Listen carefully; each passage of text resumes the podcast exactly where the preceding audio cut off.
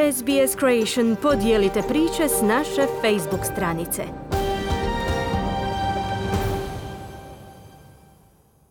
Posebno istražno povjerenstvo za pitanja droge ICE u Novom Južnom Walesu zaprimilo je niz zahtjeva da se ukine kriminalni progon za osobnu potrošnju i posjedovanje te droge.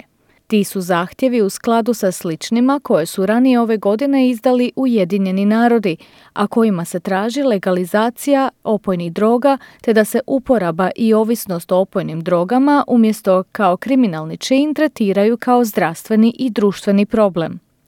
Svoje apele sada su ponovile razne udruge i osobe koje rade s uživateljima opojnih droga u Australiji. Udruga Taj Control poziva na ukidanje kriminalnog progona za osobnu uporabu i posjedovanje opojnih droga jer to smatraju otežava pružanje pomoći osobama kojima je ona nužna. Matt Knopf, glasnogovornik je spomenute udruge i izvršni direktor udruge za osnaživanje mladih pod nazivom Ted Knopf's Foundation. Best thing to do when we're thinking about decriminalisation is to simplify.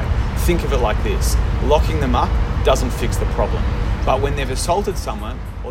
Kad govorimo o dekriminalizaciji, najbolje bi ju bilo pojednostaviti. Razmišljajte ovako, zatvaranje ovisnika ne rješava problem.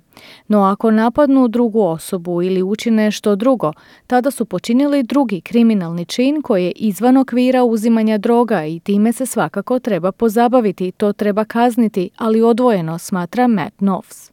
Početkom ove godine Ujedinjeni narodi izdali su dokument u kojem se poziva na primjenu drugih mogućnosti osuda i kažnjavanja u primjerenim slučajevima te na bolju zaštitu ljudskih prava u slučaju korisnika opojnih droga. Melanie Walker izvršna je direktorica Australske lige za korisnike opojnih droga. Smatra da su u Australiji rehabilitacija, savjetovanje i farmakoterapijske usluge na svjetskoj razini, no da su korisnici zbog kriminalizacije osobne uporabe droga stigmatizirani, a diskriminacija otežava tim osobama da zatraže pomoć. We've got some international evidence, we've got some great national policy frameworks. Now we just need governments that are willing to change their counterproductive Imamo svjetske pokazatelje, imamo sjajan okvir za nacionalnu politiku, sad nam još samo trebaju vlade koje su spremne promijeniti svoje kontraproduktivne zakone i dodijeliti resurse tako da možemo nastaviti s metodama za koje znamo da djeluju i tako postići bolje ishode za sve, kaže izvršna direktorica Australske lige za korisnike opojnih droga Melanie Walker. Dodaje da brojke kojima raspolaže referentni centar za alkohol i opojne droge pokazuju da u Australiji godišnje između 200 i 500 tisuća ljudi odustaje od tretmana liječenja jer sustav nema dovoljno kapaciteta da ih sve primi.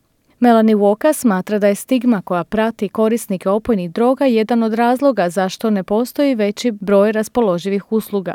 One in two people who are needing drug treatment in Australia actually don't get it. And when you consider u Australiji polovica onih kojima je potrebno liječenje nikada ga ne dobije. Ako to sagledate iz kuta drugih stanja koja zahtijevaju liječenje, kao kad bi netko doživio srčani udar i došao u bolnicu, a da pola takvih slučajeva vrate i kažu im da im pomoć ne može biti pružena, mislim da tek tada možete vidjeti koliku ulogu imaju stigma i diskriminacija na prikupljanje resursa na osnovnoj razini, navodi dalje Melanie Voka i dodaje da većinu farmakoterapijskih programa za liječenje ovisnosti provode državne i savezna vlada te neprofitne udruge te da svi imaju poduže liste čekanja. Čak situacija nije puno bolja ni za one s privatnim zdravstvenim osiguranjem ili drugim mogućnostima plaćanja za liječenje u privatnom sektoru. terms of the private sector, there really is very little regulation of the private sector, so you don't know what you're getting in terms of purchasing. So kad je riječ o privatnom sektoru, tu je zapravo jako malo toga regulirano, tako da zaista ne znate što dobivate od usluge za koju plaćate. Većina sektora koji se bavi liječenjem ovisnosti o opojnim drogama i alkohola zapravo je ili u rukama vlade ili nevladinih organizacija i sve te udruge u ovome trenutku jedva uspijevaju zadovoljiti potrebe, ističe Melanie Walker. Chris Goff, izvršni je direktor udruge za umanjivanje šteta u Kamberi. When you're stigmatized and discriminated against, it becomes internalized and you don't think that you deserve any services.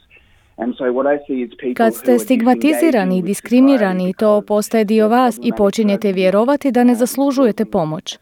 Vidim ljude koji se otuđuju od društva zbog toga što njihova problematična uporaba droga uzrokuje društvenu izolaciju. Skoro svatko ima drugačiju situaciju i drugačiji niz problema, no potpuno povučene osobe trebaju našu pomoć kako bi obnovile povjerenje tako da mogu potražiti pomoć zdravstvenih institucija, kaže Chris Goff. Ističe također da je većina ljudi koji u njihovu centru zatraže pomoć prisiljena čekati i do tri mjeseca prije nego dobiju termin u rehabilitacijskom centru.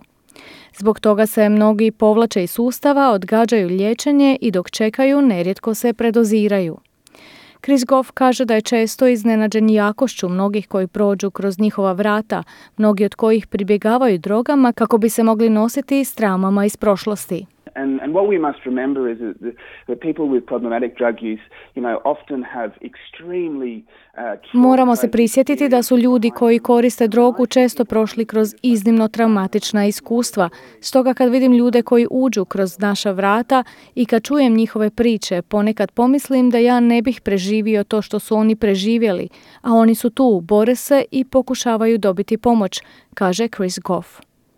Na adresu istražnog povjerenstva Novog Južnog Velsa za drogu AIS također su stigle preporuke da se više uloži u specijalističke usluge povezane s ovisnošću o drogama i alkoholom, te da se poveća broj medicinski nadziranih objekata za sigurno uzimanje opojnih droga. Očekuje se da će povjerenstvo zaključke svoje istrage objaviti u siječnju sljedeće godine. Kliknite like, podijelite, pratite SBS Creation na Facebooku.